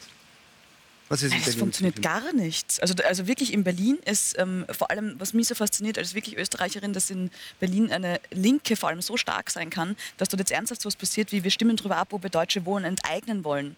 Also es gibt dann noch besetzte Häuser, da gibt es wirklich Dinge, die kann man sich als Österreicher kaum vorstellen. Wir haben wie viele Kommunisten in Graz, ein paar Verstreute oder so? Also Immer noch ist, relativ stark. Genau, also man kann das wirklich nicht äh, Berlin auf den Bund jetzt übersetzen, aber das ist eigentlich das Faszinosum, diese harte Linke, die total... Aber sieht man das auch im Alltag oder ist das eher wieder ein politisches Grundsatzproblem. Ja, absolut. Also ich meine, wenn man es jetzt anschaut, was wäre ein, wär ein gutes Beispiel dafür? Zum Beispiel Integrationsdingen auch, oder? Da gibt es eine linke Innensenatorin, die ernsthaft behauptet, ähm, ähm, wenn so schlimme Dinge passieren wie ähm, Ehrenmorde oder so, meint sie, ja, sie weiß jetzt eigentlich auch nicht so richtig wirklich, wie man diese Männer jetzt eigentlich noch integrieren könnte oder was man da machen sollte. Es ist auf, auf ganz vielen Politikbereichen eine Unfähigkeit, das ist ja, aber wenn man es noch einmal es politisch... Es ging doch um den Alltag, was da nicht funktioniert. Da hätte ich jetzt auch gerne ein paar Beispiele, wenn Sie Berlin als Venezuela Deutschlands bezeichnen. Ja, zum Beispiel den Wohnungsmarkt. Ich meine, das kann man jetzt der Regierung anlasten oder, oder schon davor. Da kann man jetzt darüber streiten, ob jetzt irgendwie es intelligent war, dass die CDU damals sehr viel verkauft hat eh, sei dahingestellt, aber dass jetzt einfach nichts passiert ist und dass der Endeffekt ein Volksbegehren ist, das auch unterstützt wird von Grün und Links, finde ich es halt auch schwierig. Also wenn man in der Regierung sitzt und dann so ein Volksbegehren damit ähm, aber vielleicht gehen wir noch mal kurz zu dieser Frage, weil die doch sehr heftig diskutiert wird, Verbot. Ne? Wo, wo, dann viele sagen, hey Moment, Freiheit. Also immer so Freiheit und Verbot. Interessant war ja doch, dass bei dem Triell, also bei dieser Diskussion zwischen den drei Spitzenkandidaten, obwohl das auch interessant ist, weil eigentlich nur zwei eine Chance haben, Kanzler zu werden von den dreien, ähm, dass eigentlich die anderen beiden nicht widersprochen haben. Ich habe mir diese Diskussion nicht angeschaut. Ich sehe abends amerikanische Fernsehsender, aber nicht deutsche Kandidatendiskussionen von Kandidaten, an die ich nicht glaube. Und ich komme immer wieder auf den einen Punkt, gerade was Sie eben geschildert haben. Sie schauen nicht mehr fern? Doch, ich schaue fern. Amerikanisches Fernsehen. Also CNN zum Beispiel. Aber nicht öffentlich-rechtliches deutsches Fernsehen? Nein, ich Warum? schaue mir dieses, das deutsche Staatsfernsehen also nur zufällig wahr. Interessiert mich nicht. Äh, wir haben sensationelle Journalisten in Deutschland, aber sie machen von ihrer Kontrollpflicht, dieses Land zu kontrollieren, Fehlentwicklungen zu kontrollieren, nicht Gebrauch. Also nehmen Sie jetzt mal das aktuellste Beispiel. Afghanistan. Wann haben die Öffentlich-Rechtlichen mal wirklich dagegen gehalten? Da gab es ja die Washington die Afghanistan Papers, da wusste man doch, es wird gelogen nach Strich und Faden. In Deutschland konnte der Bundestag jedes Jahr die deutsche Bevölkerung anlügen. Aber ich wollte zu Ihrem Punkt kommen, zu Berlin. Ich glaube, dass einer der Kernpunkte ist, auch eines meiner Kernanliegen, nachdem ich eben selber 22 Jahre in der Wirtschaft tätig war, einer, eines der Probleme ist, dass unsere Politiker fast nur Theoretiker sind und dass wir Menschen aus der Praxis brauchen. Menschen mit praktischer Erfahrung, dass nicht irgendein Jurist, ich nehme jetzt nicht den aktuellen Fall, äh, Gesundheitsminister, dass nicht jeder Gesundheitsminister werden kann, sondern dass ein bisschen praktische Lebenserfahrung gefordert wird. Und ich komme immer wieder mit diesem Punkt. Wir haben zu viele, das war Ihre Formulierung, ich habe die nie gebraucht, Dampfplauderer. Wir haben zu viele Berufspolitiker und wir haben zu wenig Menschen mit beruflicher und praktischer Erfahrung. Ich war als junger Politiker mit knapp 30 18 Jahre im Bundestag. Das war viel zu früh, weil ich auch ein bisschen Erfahrung als Richter hatte, viel zu wenig. Aber das reicht nicht. Um ein Land zu führen, brauchen Sie Lebenserfahrung. Und jetzt würde ich sagen, Jetzt weiß ich, wie es geht. Man muss nicht so alt werden wie ich, um in die Politik zu gehen. Aber man sollte berufliche Erfahrung haben. Man sollte, Sie haben alle Berufe. Sie, Sie, Sie wissen, wie das ist wenn man am 20. des Monats nicht mehr genug Geld hat. In neuerer Zeit ist Ihnen das nicht passiert, aber in Ihren früheren Jahren, Sie wissen es auch. Aber die Hälfte im Bundestag sind doch Juristen meines Wissens. Die haben doch als Richter, Anwälte, Staatsanwälte und in anderen Nein, die, haben, die meisten gearbeitet. Haben, also ganz viele. Prüfen, nehmen Sie doch mal diese, nehmen Sie doch die drei Kandidaten bis auf den Stolz. Hat doch keiner einen Beruf gehabt. Der Laschet hat die Jura-Ausbildung nach dem ersten Staatsexamen, das wertlos ist, abgebrochen. Die Frau muss ich dort trotzdem drauf kommen, die, die wirklich charmante und liebenswerte Frau Baerbock, die ich nicht so hart sehe wie Sie, die war Assistentin von einem Abgeordneten, dann wurde sie Assistentin der Fraktion, dann wurde sie Vorsitzende der Fraktion und dann sagt sie, ich habe jetzt alles, was man als Kanzler braucht. Sie hat nichts, was man als Kanzler also, braucht. Man braucht als Kanzler Lebenserfahrung. Also ich, wenn, wenn man sich mal das Kabinett anguckt, ich bin mir nicht sicher, ob irgendjemand in diesem Kabinett mal für eine Firma gearbeitet hat, äh, die Oder hätte pleite gehen können zum Beispiel, die sind alle entweder wie manche, also direkt äh, von der Universität äh, äh, in den Plenarsaal, äh, Jura zwischendurch studiert, aber immer für parteinahe Organisationen gearbeitet oder NGOs, äh, viel bei den Grünen äh, und sonst was. Aber dass Leute mal wirklich in der Wirtschaft gearbeitet haben und oder mal Chef einer Schule gewesen sind oder, oder Bürgermeister, das ist ja schon mal eine politische Karriere. Das ist relativ wenig. Und dann kriegen Sie so einen Schwachsinn hin wie die Berliner Mietpolitik. Das aber, kann doch nur ein Theoretiker. Aber ist das, ich meine, dass, dass das so geworden ist und wie Herr Todenhöfer sagt, dass es da keine Kontrolle gibt, dass das nicht angesprochen wird. Sehen Sie dieses Medienversagen, das Herr Todenhöfer da anspricht, auch? Ach, ich weigere mich immer über meine Kollegen irgendwie schlecht zu reden. Ähm, ich glaube, äh, die, die, die, die Rolle, die, die immer überschätzt war, also wenn man sagt, dass die Medien sind sozusagen die vierte Gewalt im Staat, ist es, glaube ich, eine große Selbstüberschätzung. Aber ich glaube, dass es wirklich wichtig ist, kritisch hinzugucken. Und ich glaube, dass viel zu viele Journalisten, viel zu viele Medien heute so im äh, parallel mit den Regierenden irgendwie handeln und, und, und beschreiben und nicht genügend gegen. Kommt daher auch diese, diese sehr ähm, einheitliche, wenn man den Eindruck hat, einheitliche Meinung, ich möchte nur mal kurz zu dieser Klimadebatte zurückkommen, die der Ausgangspunkt jetzt war, und dass die beiden anderen Kandidaten diese Feststellung von Frau Baerbock, Verbote sind der Innovationstreiber und so mhm. soll man es machen, ähm, unwidersprochen geblieben, weil es eigentlich auf einer gewissen Ebene in dem Thema nur eine Meinung gibt, nämlich es ist fünf nach zwölf und man muss die Klimapolitik über alle anderen Arten von Politik stellen. Ja, das ist die verbreitete Meinung. Die vertreten Sie ja auch. Ähm, wir wollen jetzt nicht anfangen mit dem Thema. Ja, ich weiß, ich kenne das. Ich dachte, früher waren es nur 97. Also ist jetzt ein Prozent noch dazugekommen. Äh, ja. darüber, darüber kann man mal separat diskutieren. Ich glaube nicht, dass der Eigentlich. Klimawandel, äh, den wir im Augenblick haben, äh, das erste Mal in der Weltgeschichte ist, dass es einen Klimawandel gegeben hat. Das wird ziemlich ignoriert, äh, dass es Wärme- und Kälteperioden gegeben hat. Aber lassen wir das Thema jetzt nicht vertiefen. Damit naja, werde ich mich in Zukunft so anfangen, noch mal ein bisschen intensiv äh, beschäftigen.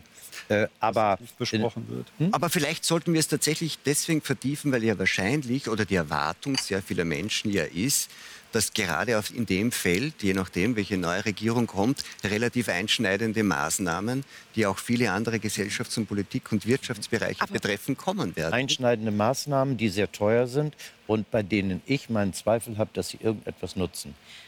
Aber der Punkt ist doch ein anderer übrigens. Sogar wenn die Grünen die Kanzlerin stellen sollten, sprechen wir von Deutschland. Deutschland will irgendwie als erster vorangehen, wie so oft, und wir beschränken alles. Die Frage ist aber, wenn es Deutschland nicht schafft, auf die EU bzw. weltweit einzuwirken, auf die, die wirklich die Emissionsausstoßer sind, quasi die das große Maß ausmachen, ist es doch lächerlich. Und also was hat Deutschland davon, wenn wir die Pariser Ziele einhalten und aus Kohle noch früher aussteigen, etc. etc. What for? Also nur aus äh, Germany First ist doch keine Politik. Ja, aber damit können Sie auch den Atomausstieg, was hat Deutschland davon, wenn Sie aus der Atomenergie Ja, finde ich falsch. Ja, ja, ja, aber man kann natürlich erstmal Deutschland Punkt, als Innovations- und Wirtschaftstreiber in ja. Europa sehen, der viel ja, Einfluss hat auf man kann es halt nicht alleine, das meine ich. Natürlich kann man es nicht alleine, aber das ist auch nicht der Grund, die Füße hochzulegen und zu sagen, na, wenn China es nicht macht und der Rest nicht will, dann nützt es nichts, wenn naja, wir es nicht machen. Eine gewisse Verlogenheit kann man doch darin erkennen, wenn wir zum Beispiel aus der Atomenergie, außer ich bin kein Anhänger der Atomkraft, das will ich immer deutlich sagen. Ich habe sogar mal ein ganzes Buch gemacht. Ich halte das, die, ganze, die ganze Frage der, der Endlager und so, ist alles äh, ziemlich ungeklärt. Ja. Aber Wir können doch nicht eines tun, aus, aus der Atomkraft auszusteigen, aus den anderen auch noch. Und dann fehlt uns der Strom und dann kaufen wir den Kohlestrom aus Polen und Tschechien und den Atomstrom aus Frankreich. Das finde ich eine ziemlich unehrliche und verlogene Position. Aber wir schicken naja, dafür so die Bundeswehr nach ja Mali, um die Nuklearinteressen der Franzosen. Es wird, es wird ja immer gesagt, dann geht die Wirtschaft runter und wir haben dann irgendwie keine Chance mehr und konkurrenzfähig sind wir auch nicht mehr. Die, der äh, CO2-Ausstoß seit Beginn der industriellen Revolution, die Hälfte davon ist seit 1990 geschehen. Also als wir schon von dem Klimawandel wussten und von den Gefahren. 20 Prozent bis 25 Prozent seit 2010. Wie viel also Prozent davon in Deutschland? Äh, ich glaube, Deutschland wird immer ungefähr mit 4 Prozent veranschlagt, 3 bis 4 Prozent. Es geht doch ja, wir reden doch hier wirklich über, auch über ein globales Problem. Aber gleichzeitig sind in Deutschland. Aber die Deutschen wollen es besonders schnell und effizient lösen. Deutschland, Europa hat seit 1990 um 25 Prozent den CO2-Ausstoß reduziert. Immerhin europaweit. Gleichzeitig ist das Bruttoinlandsprodukt für ganz Europa gerechnet um 60 Prozent gestiegen. Also es heißt nicht, dass CO2-Reduktion und etwas gegen den Klimawandel tut, bedeuten muss, dass die Wirtschaft darunter leidet und dass wir alle am Hungertuch nagen und bald nur noch irgendwie Wüste, das, Steppe und ohne Industrie sind. Das kann zusammengehen. Ich sage immer, es ist besser, das Richtige aus den falschen Gründen zu tun, als das Falsche aus den richtigen Gründen. Das stimmt. Ich bin in der Tat der Meinung, habe mich auch ziemlich intensiv damit befasst, äh, dass es sehr vernünftig ist, weniger fossile Brennstoffe zu verfeuern. Denn irgendwann sind die mal zu Ende, beziehungsweise werden weniger und damit teurer. Deswegen ist es sehr sinnvoll. Mhm. Und ein Teil äh, des geringeren Ausstoßes von CO2 hat damit zu tun, dass die Autos weniger Sprit verbrauchen und auch sonst weniger fossile Brennstoffe genau. verbraucht werden. Und ich glaube, das ist sehr vernünftig, äh, weil und, und die meisten Leute werden es einsehen, das ist besser, als wenn ein Auto 10 Liter verbraucht, als wenn es 20 Liter verbraucht und wenn es 5 Liter verbraucht. Wenn Sie jetzt mal ganz, Herr Aus, würden Sie ganz ja. konkret sagen, dass das, was da jetzt geplant ist, also Verdoppelung der CO2-Aufschläge und so weiter, ist das übertrieben? Sind das richtige Maßnahmen? Ich würde nicht an daran ansetzen, äh, sondern ich würde da ansetzen, dass ich weniger fossile Brennstoffe verbrauche. So, das ist der entscheidende Punkt. Und dann muss ich mir angucken, was fun funktioniert am besten. Und wenn ich der Meinung bin, dass ich, um, nicht, um CO2 zu vermeiden, CO2-Produktion zu vermeiden, auf Elektroautos umsteige, dann muss ich mir mal die Frage stellen, wie ich eigentlich den Strom produzieren will und wo das CO2 bleibt, äh, wenn ich dann gleichzeitig nicht Atomenergie einführen will. Das heißt, ich finde, dass dieses Maßnahmenpaket was da ständig geschnürt wird und dann garniert mit Verboten, dass dieses einfach nicht besonders vernünftig und besonders effektiv ist. Ja. Das ist der entscheidende Punkt. Aber, und nicht besonders realistisch. Aber es, aber es trifft natürlich, ähm, so, wenn man so will, auch die Gefühlslage eines, eines, eines großen Teils der Bevölkerung, vor allem des jüngeren Teils der Bevölkerung. Ja, 60 Prozent der jungen Angst. Leute halten das, das für das große Problem und haben auch ja, Angst davor. Weil man ihnen deutlich macht, dass die Welt untergeht. Ganz und das wollen Kinder ungern ähm, äh, erleben. Kann ich auch gut verstehen. Und das finde ich, und deswegen finde ich, dass diese ganze Klimadebatte sehr häufig irgendwie stark religiöse Züge kriegt. Ja. Also ich, ich möchte Ihnen da recht geben und an einem Beispiel. Ich bin auch dafür, dass Klimapolitik ein, ein wichtiges Thema ist und dass man die richtigen Maßnahmen treffen soll. Also wenn Sie sagen, fossile Brennstoffe zurückfahren, alles richtig. Ich finde auch das Elektroauto einen interessanten Ansatz. Mhm. Aber wird die Probleme nicht lösen, weil er national, europäisch und nicht global ist. 90 Prozent der Weltbevölkerung können sich auch in den nächsten 20 Jahren kein Elektroauto leisten. 90 Prozent. Die Afrikaner nicht, viele Menschen in Mittelamerika. Davon können sich aber auch viele kein normales Auto leisten. Ja, doch, die, die, die fahren die uralten Verbrenner, die über Polen mhm. dann unsere alten ja. Verbrenner. Und die werden in zehn Jahren, wenn hier die Verbrenner aufhören, anderthalb Milliarden bis zwei Milliarden uralte Verbrennerautos mhm. fahren, für die wir keine Lösung haben, weil wir also aufs Elektroauto setzen, das nur eine Lösung, nur sagen, eine Lösung für Europa ist. Das ist eine nationalistische ja. europäische Lösung und eben nicht klug. Dann wird nicht die, klug, nicht wird, zu Ende gedacht. Dann wird die grüne Politik äh, sein, wir dürfen auch äh, alte Verbrenner nicht mehr exportieren. Dafür können wir nicht drei Lastenfahrräder aber, aber äh, jetzt, exportieren. Man hat den Eindruck, dass diese, das dass, dass, diese, das dass diese Politik, die Frau Baerbock da an, angedeutet hat, die relativ stark auf Verbote setzt, Vielleicht ist die auch deswegen so wenig widersprochen oder weniger widersprochen, als man sich das vorstellen möchte, weil wir jetzt seit zwei Jahren mit den staatlichen Maßnahmen und Verbotsmaßnahmen der Corona-Krise schon so gute Erfahrungen gemacht haben. Kann das sein? Ne, das habe ich ja vorher schon gesagt. Deswegen, es wundert mich so, dass dieses Thema einfach überhaupt nicht vorkommt. Aber ja, und es stimmt ja nicht ganz übrigens, dass Laschet ihr nicht widersprochen hat. In seinem Abschlussstatement hat er zumindest irgendwie so zum Besten gegeben, dass er jetzt nicht der sein will, der die Menschen gängelt oder der ihnen was vorschreibt. Das war schon ganz in Ordnung.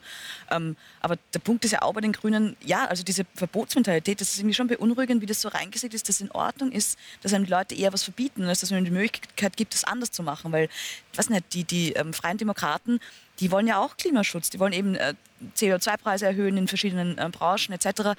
Das ist ja auch eine Vorschrift irgendwo. Es sagt ja niemand, dass man ohne Vorschriften leben muss. Aber es geht ja darum, wie will ich was erreichen. Ich glaube nicht, dass Elon Musk ähm, seine Gigafactory in Berlin hätte bauen können. Also man hat eh schon genug Tra Troubles mit den Verboten, die bis jetzt bestehen oder Bürokratie ich glaube nicht, dass der jetzt darauf gewartet hat, dass äh, Frau Baerbock ihm irgendwas verbietet. Also man sieht ja an guten Beispielen, dass es so nicht funktioniert, aber ja, ich glaube wirklich, dass wir abgestumpft sind ein bisschen aus der Zeit von Corona, ja. Ja, aber gleichzeitig ist es doch auch naiv zu glauben, die Menschen machen das aus ihrer Freiheit und Kreativität alles von alleine.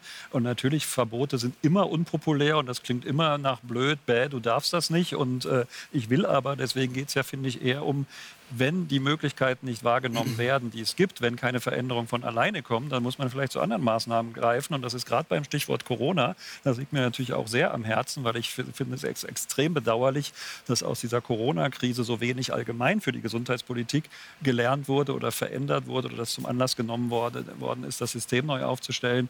Äh, aber auch da haben wir gesehen, es gab in Deutschland ja die Aufforderung, ich rede jetzt von der Zeit vor dem ersten Lockdown, bleibt zu Hause, haltet Abstand, achtet auf Hygiene. Und dann haben sie nach zehn Tagen, zwei Wochen gemerkt, äh, da hält, halten sich die Menschen nicht genügend dran. Da gingen die Zahlen schon ein bisschen wieder runter. Es hat gewissen Effekt gebracht, was, was Corona-Leugner dazu nutzen, zu sagen, das war ja gar nicht so gefährlich. Das waren die ersten Initiativen der Leute auf diesen Appell hin. Aber das hat eben nicht gereicht, sodass man von staatlicher Seite gesagt hat, okay, da müssen wir es eben verbieten, wenn es nicht genügend Leute machen. Deswegen glaube ich, die, die Einsicht der großen Teile der Bevölkerung ist da begrenzt. Also sich so daran zu halten, dass es wirklich so Maßnahmen hat, wie wir sie im Falle von Corona brauchten und vielleicht weiter brauchen und in Sachen Klimafragen auch brauchen, weil das ist ja nicht nur, es geht ja nicht nur darum, ob diese Schellen absaufen oder irgendwo in Australien eine Dürre ist, sondern es geht ja auch darum, dass wir schon viele tausend Hitzetote in Mitteleuropa haben und hier auch weltweit überall, das ist auch ein gesundheitliches Problem, nicht nur, nur in Anführungsstrichen eins von Meeresspiegelanstieg und wo werden die Küsten unbewohnbar oder die Länder überschwemmt. Schaut, aber nach dieser Logik müsste man ja wirklich jedes Problem eben von einer Pandemie bis zum Klimawandel eigentlich damit bekämpfen, dass man Leute zu ihrem Wohlverhalten zwingt und zwar im brutalsten Sinne. Eben in Corona-Dingen sie einzusperren, bis die Pandemie vorbei ist oder die Impfung endlich alle haben, sei es durch Zwang oder sonst was. Und ich bin doppelt geimpft, möchte ich betonen.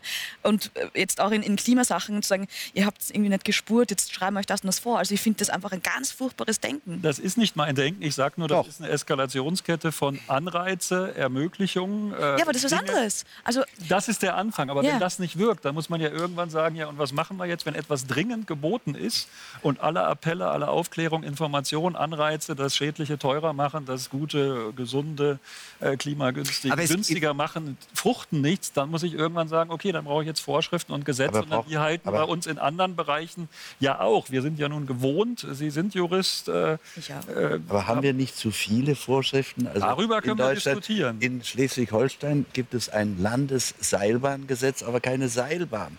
Und da kann ich Ihnen jetzt hunderte von Das ist aber sehr wirkungsvoll. Wir müssen, wir müssen, das ist wir das Präventionsparadox. runterfahren. Wir brauchen weniger Vorschriften.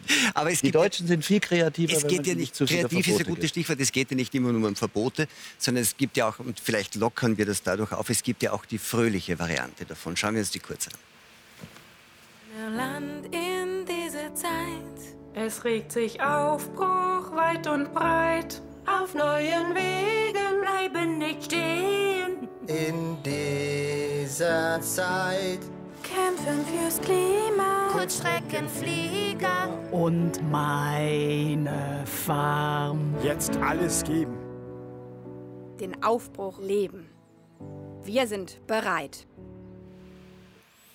Nicht so sehr bereit, Herr Weber, war Frau Baerbock ähm, ihren Lebenslauf ähm, sozusagen präzise ähm, auf, auf Ajour zu halten, wenn man so will, und die Regeln zu befolgen bei der Verfassung ihres letzten Buches, also ihres aktuellen Buches, die Sie als jemand, der, wenn man so will, sein, sein Berufsleben der wissenschaftlichen Redlichkeit und dem ordentlichen Zitieren und, ähm, und sozusagen quasi der guten wissenschaftlichen Praxis, wenn man so will, gewidmet hat, ähm, das so zu machen. Und ihre Enthüllungen haben ja ähm, die am Beginn auch von allen Medien, ich erinnere mich an das Spiegelcover, oder? Eine Frau für alle Damit Fälle, oder wie ist das? Ähm, also Entschuldigung, dass ich Sie angeschaut habe. Ist lange her. Hätte ich ähm, auch nicht gemacht. Sie haben, Sie, dann, Sie haben das ziemlich ähm, entzaubert. Was ist denn eigentlich jetzt der gravierendste Vorwurf an Frau Baerbock, den Sie aus Ihren Untersuchungen dieser, dieser beiden Teile des Lebenslaufes und des Buches ableiten? Äh, ich kann der Frau Baerbock nicht trauen, wenn ich sie höre, weil ich weiß nicht, verkauft sie mir etwas, das vor zwei Wochen die Deutsche Welle geschrieben hat, verkauft sie mir etwas, was vor vier Wochen im Süddeutschen Magazin gestanden ist und hat sie es umgeschrieben oder hat sie ihr Ghostwriter umgeschrieben, verkauft sie mir am Ende sogar eine Rede, die vor einigen Monaten oder Jahren ein anderer Politiker einer anderen Partei gehalten hat. Das sind jetzt alles Dinge, die ich in den letzten Wochen und Monaten zutage gefördert habe. Äh, das ist jetzt einmal die, das Thema Plagiat im Buch. Äh, in Bezug auf den Lebenslauf, äh, den ich erst heute noch einmal mit einem Medium durchgegangen bin, stellt sich nach wie vor die Frage, warum bezeichnet sich jemand als Doktorandin, der es seit sechs Jahren nicht mehr ist, also aktuell heute. Sie können es jetzt auf der Webseite nachlesen. Ja. Warum schreibt jemand, dass sie Büroleiterin war, obwohl man mit der Internet-Wayback-Maschine nachweisen kann, dass sie das zu dem Zeitpunkt zumindest ein Jahr nicht war. Warum schreibt jemand, dass er im Nebenfach öffentliches Recht studiert hat, aber laut Studienordnung, und das haben wir sehr genau recherchiert, war es ein Wahlpflichtfach. Das ist in den deutschen Studienordnungen ein Riesenunterschied. Das eine ist quasi ein Zweitfach, so wie es in Österreich heißt, so ein Fächerbündel Germanistik, Soziologie. Aber es war gar keines, sondern sie hat dieses öffentliche Recht als Teil ihres einzigen und ersten Studiums studiert. Also klassische Frage, also, Fall von geschönt. Besser ähm, dastehen so, als mein Also entweder, entweder wiederholte, fast schon krankhafte Schlamperei oder ein ganz bewusstes Aufpäppeln, sozusagen mach aus jedem Faktum, das ja da ist, es gibt ja immer ein reales Substrat, mach aus dem mehr, als die Realität hergibt. Ja? Und ich hatte vor einigen Tagen äh, ein Interview mit einer Dame von der New York Times, die tickte genauso. Die hat mich sechs Stunden interviewt und sie hat wirklich aus nahezu jedem Satz, den ich gesagt habe, mittlerweile sind es zwölf entdeckte Fehler, ein bisschen mehr gemacht oder ein bisschen was anderes gemacht. Das heißt, äh, das ist ein, im Lebenslauf jetzt ein postfaktisches Vorgehen, wo wir sagen, wir haben etwas, das ist passiert, aber wir machen mehr draus. Ich bin jetzt äh, Universitätslektor. Wenn ich jetzt herumrenne und sage, ich bin Universitätsdozent an der Uni Wien, würde ich schon lügen. Ja? Ich bin Privatdozent. Aber Universitätsdozent klingt besser. Und das hat die Frau Baerbock gemacht. Und zwar nicht nur einmal, sie hat es auf zwei Seiten Lebenslauf 14 Mal gemacht. Und der Lebenslauf ist sozusagen, wenn man den jetzt anstreicht, der ist so rot wie ein Schüleraufsatz eines Neunjährigen, der die deutsche Sprache lernt. Wie, ähm, wie sind Sie denn überhaupt auf die Idee gekommen, das zu machen? Äh, es gab Anfang Mai einen Blogbeitrag am 5. Mai eines Berliner Informatikers, der übrigens Berlin auch ähnlich sieht und jeden Tag reinschreibt in seinen Blog, nichts funktioniert. Also aber die Currywurst schmeckt ihm noch, aber sonst funktioniert nichts. Wird aber mehr. verboten. Ja, die Currywurst wird auch verboten, genau. Ja. Und die vegane wird uns übrig bleiben. Ne? Mhm. Na gut. Ähm, aber nur und, und dieser Blogger hat äh, Anfang Mai äh, begonnen, zu diesem Thema zu recherchieren, ob die Frau Baerbock einen Bachelorgrad führt. Zu Recht. Der Grund war, dass ein Medium, die Süddeutsche, vor Jahren ihr den Bachelorgrad zugeschrieben hat. Und dann war für mich das Thema eigentlich vom Tisch, weil ich habe gesehen, die Medien haben ihr den Bachelorgrad zugeschrieben. Sie hat ihn aber aktiv nie behauptet. Es gibt ein paar Fehler von der Grünen Partei, wo er genannt wurde, öfter Übersetzungsfehler. Ja. So, und dann kam aber mehr. Dann kam ein Journalist von der FAZ, der Herr Blickert, und der hat entdeckt, dass von diesen Mitgliedschaften, die sie genannt hat, äh, bei einigen konnte man gar nicht Mitglied sein, bei einigen heißen die Organisationen anders. Naja, und dann haben wir gedacht, gut, jetzt ist die Webersche Detailprüfung angesagt und dann bin ich halt wirklich alles durchgegangen ja, und habe festgestellt, ich sage es noch einmal, dass auf eineinhalb Seiten je nach Zählart 13 oder 14 Fehler sind. Ähm, damit kann ich der Frau Baerbock nicht trauen. Ja? Aber das heißt, äh, ich, ich sag Ihre Ergebnisse sagen, es ist eine bewusste Täuschung. Schauen Sie, das ist ja immer bei solchen Fällen, sage ich jetzt mal bei Falschangaben. Wir sagen in der Wissenschaft, es gibt Falschangaben und es gibt Plagiat. Und jetzt sage ich, das gilt jetzt hier auch, ich übertrage jetzt einmal die Terminologie. Bei Falschangaben ist es immer die Frage der leichten oder groben Fahrlässigkeit oder der bewussten Täuschung. Äh, es, wenn die Frau Baerbock den Namen eines Instituts, auf dem sie Trainee war in London, falsch schreibt, dann ist es Schlamperei. Das ist fahrlässig. Ist nicht schön. Ich erwarte mir von ihr, dass sie es richtig schreibt, weil in den Medien wurde, es, wurde sie mir verkauft als eine, Sie kennen diese Passage, die um 0.30 Uhr anruft, weil sie irgendwas wissen will bei einem Mitarbeiter, weil sie ja so akribisch ist und sich so perfekt vorbereiten will. Ja? Dann frage ich mich, wie kommt es zu so einem Lebenslauf? Aber es gibt eben nicht nur die Stellen mit diesen inhaltlichen Fehlern, es gibt diese Überhöhungen. Stichwort, ich habe es genannt vorher, Doppelstudium, Doktorat, Büroleiterin. Sie hat aus der Büroleiterin in der englischen Fassung, Sie können es jetzt noch nachlesen, ist jetzt online, einen Parliamentary Advisor gemacht. Entschuldigen Sie, der parlamentarische Berater ist doch gerade nicht der Büroleiter, meiner Auffassung nach. Bitte korrigieren Sie mich, ich bin ja immer lernfähig. Aber das, was ist, ich recherchiere, ist der Büroleiter nicht der Berater. Das sind zwei völlig andere Berufsrollen. Und so geht es bei ihr ständig dahin. Ich rede jetzt nicht über die vielen Hoppalas, die mache ich. Man kann auch mich zusammenschneiden und wahrscheinlich uns alle und kann da eine lustige Show auf Twitter oder auf YouTube publizieren. Das ist nicht der Punkt. Mir geht es darum, wie kommt es zu dieser Häufung an Übertreibungen im Lebenslauf. Und dann, aber wir haben jetzt noch gar nicht, jetzt habe ich jetzt einmal Dampf abgelassen, was den Lebenslauf anbelangt. Wie kommt es zu einem Buch mit 100 Plagiatsstellen?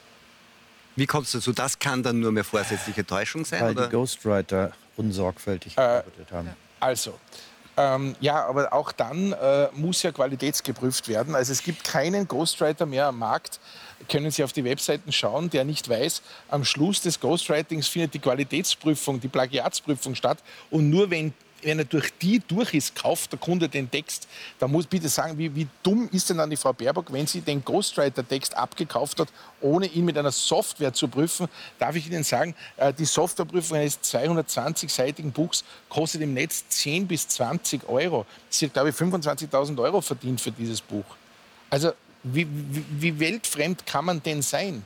Jetzt wir, hat man Ihnen ja auch vorgeworfen, dass das eine Kampagne ist. Man hat unterstellt, dass das eine Auftragsarbeit war, dass Sie dafür bezahlt wurden.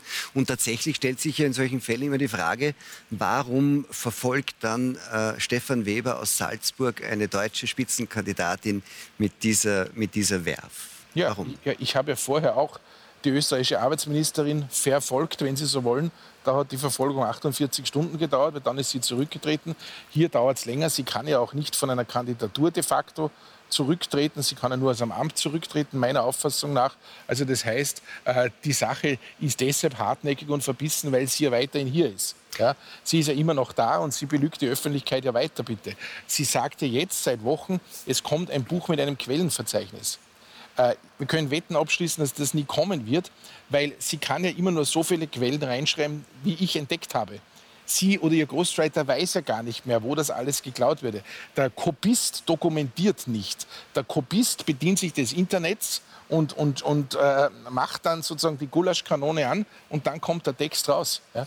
Jetzt gab, es gab ähm, an, eine Ankündigung, dass Sie geklagt würden. Also zu den Vorwürfen dazu. Haben Sie schon Post bekommen von Nein, aber die Frau Baerbock wird jetzt bald Post bekommen, weil ich nämlich heute äh, bei der Staatsanwaltschaft Potsdam und Berlin, äh, ich kann es ja nicht, da meine Urheberrechte nicht verletzt wurden, aber ich kann als Bürger die Staatsanwalt darauf hinweisen, dass sie bitte aus eigenem Antrieb, das ist Paragraph 9 Urheberrechtsgesetz, hier tätig werden muss. Ja? Nur um Ihnen die Dimension einmal äh, äh vor Augen zu führen.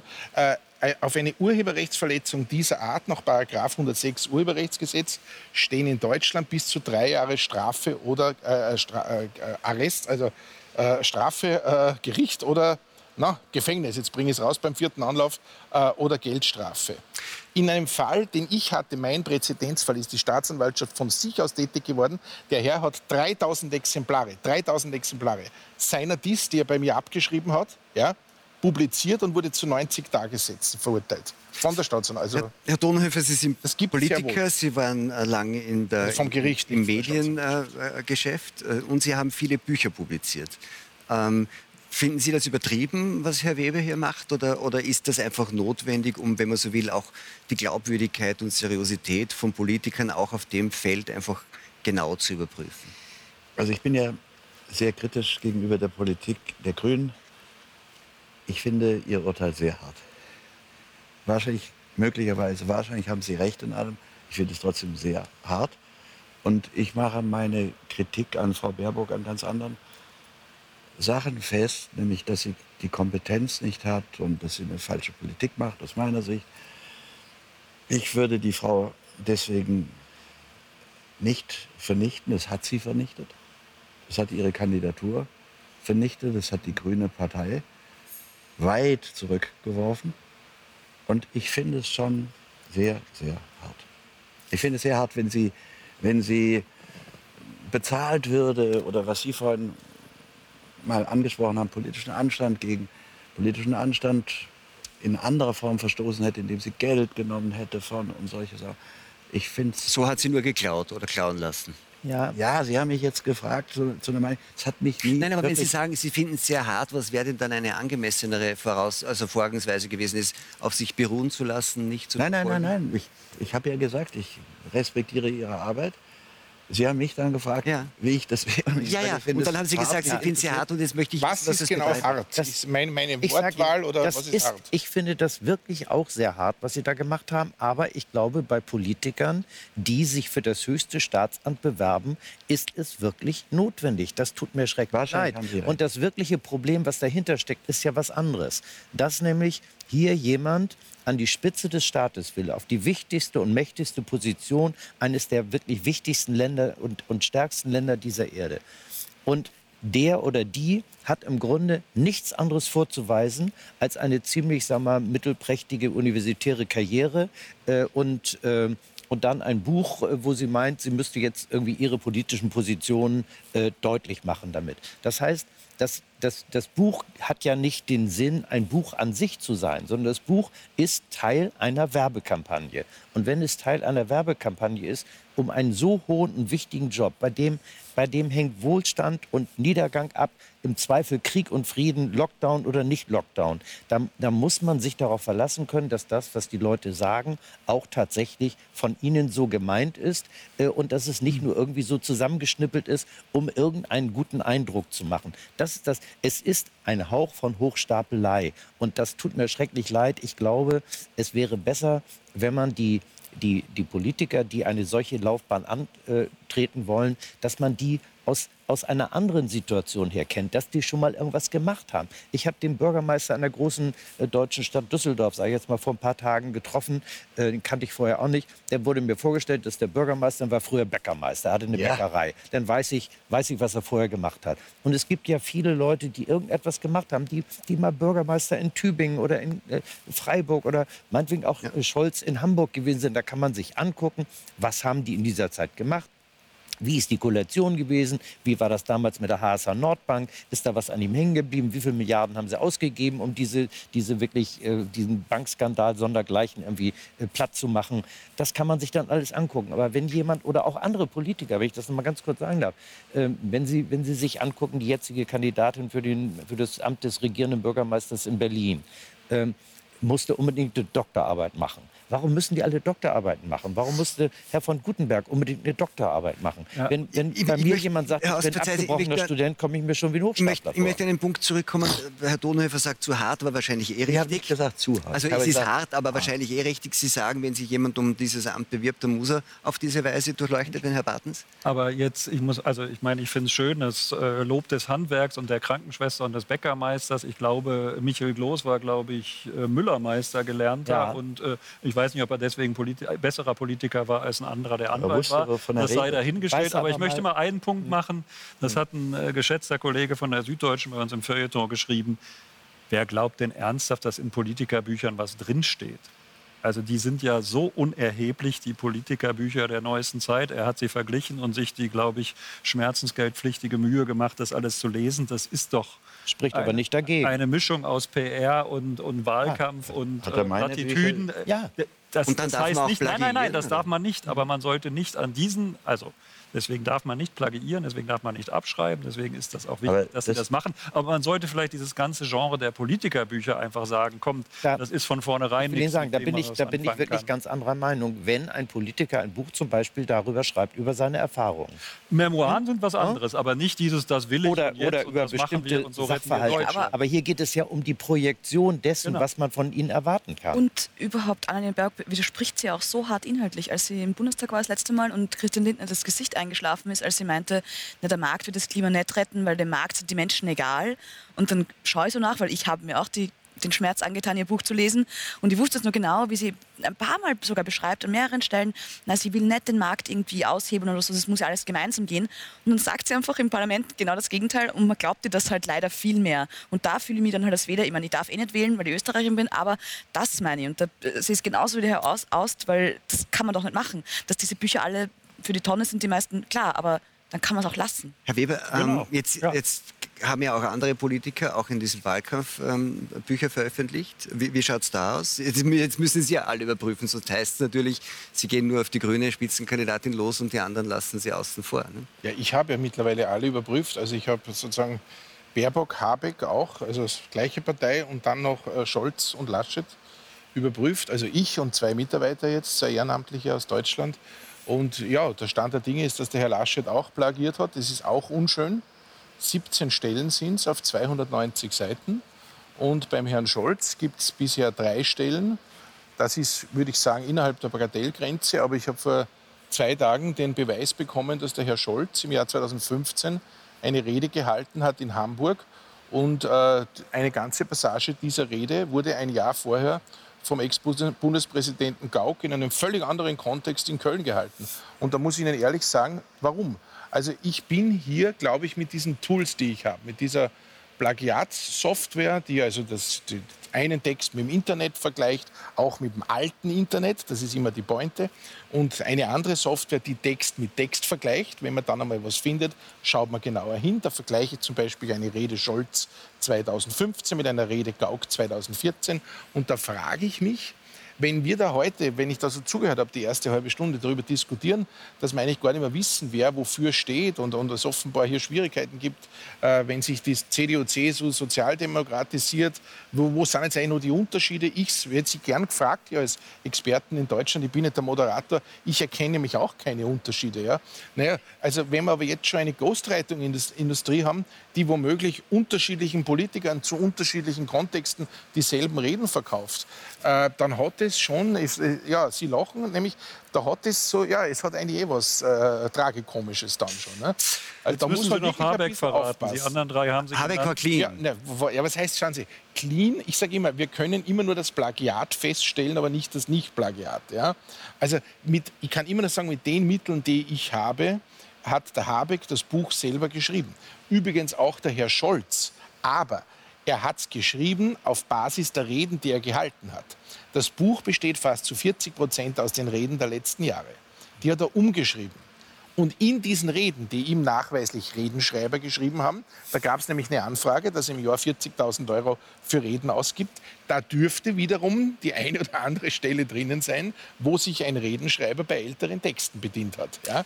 Also das ist der, der Scholz, der Herr Scholz hat vielleicht dieses Problem äh, des Plagiats über den Umweg des Redenschreibers. Ja? Herr Wollen wir nicht Frau Merkel bitten, ob sie noch ein bisschen bleibt? Bitte. Bei Ihnen, bei Ihnen kriegt man es wirklich echt. Ähm, es ist die Wahl bald. Werden Sie reinkommen? Was ist Ihre Prognose? Schaffen Sie es? Also, dass Sie sich also, wünschen, ist klar. Es gibt eine, eine INSA-Umfrage auf der Basis von 10.000 Befragten, also repräsentativ.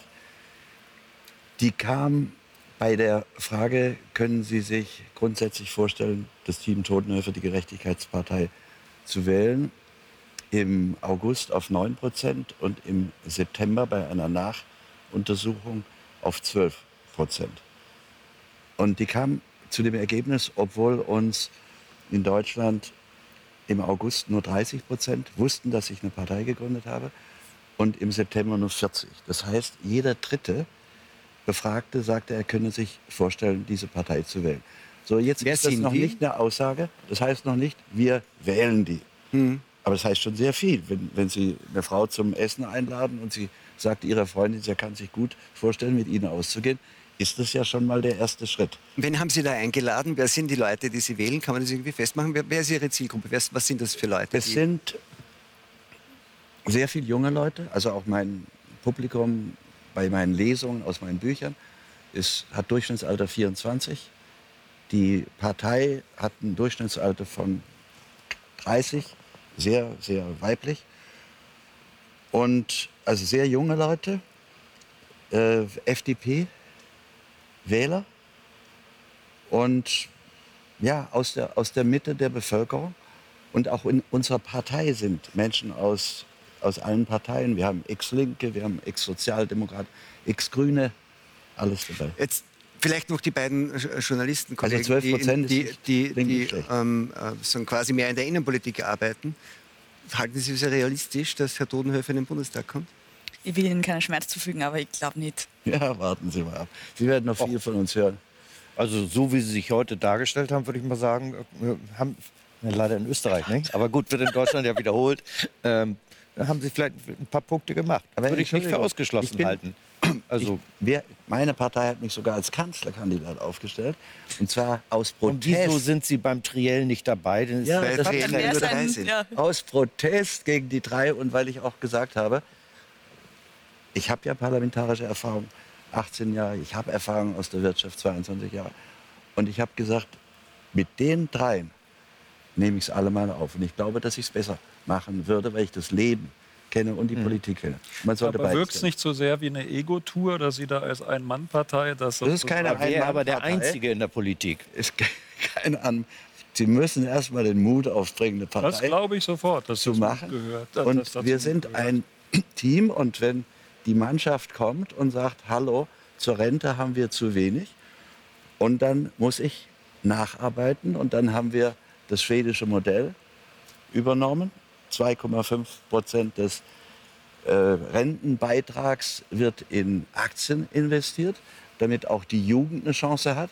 Und wir sind zu dem kühnen Ergebnis gekommen, dass ein Großteil des von den Amerikanern erzwungenen, der, von den Amerikanern erzwungenen Steigerung des Militär Haushalts für Deutschland, wenn Deutschland eine Friedenspolitik führt, nicht nötig ist. Das sind 18 Milliarden, die wir inzwischen pro Jahr mehr bezahlen, dass man das in die Rente stecken sollte, zur Stabilisierung der Rente. Wir, wir, Deswegen sagen wir Renten statt Raketen. Wir müssen diesen Wahlkampfauftritt jetzt leider beenden, weil ja, wir Sie haben, Zeit sind. Ja, ja. Ich, und, und ich weiß nicht, hat er Sie überzeugt? Können Sie sich vorstellen? Nee, ich gehöre nicht zu diesen 9 Prozent von 30, die hauptsächlich weiblich sind und durchschnittlich 30 Jahre alt. Wir werden es wir, wir demnächst wissen. Ähm, wir wissen nicht, wie die Wahl ausgeht. Was Mark Twain, der gesagt hat, Prognosen sind schwierig, besonders wenn sie die Zukunft betreffen. Aber in zehn Tagen wissen wir es. Bis dahin wünsche ich Ihnen eine schöne Zeit. Frau Schneider, meine Herren, vielen Dank für dieses Gespräch. Und wir sehen uns noch vor der deutschen Wahl hoffentlich am nächsten Donnerstag beim Talk im Hangar 7.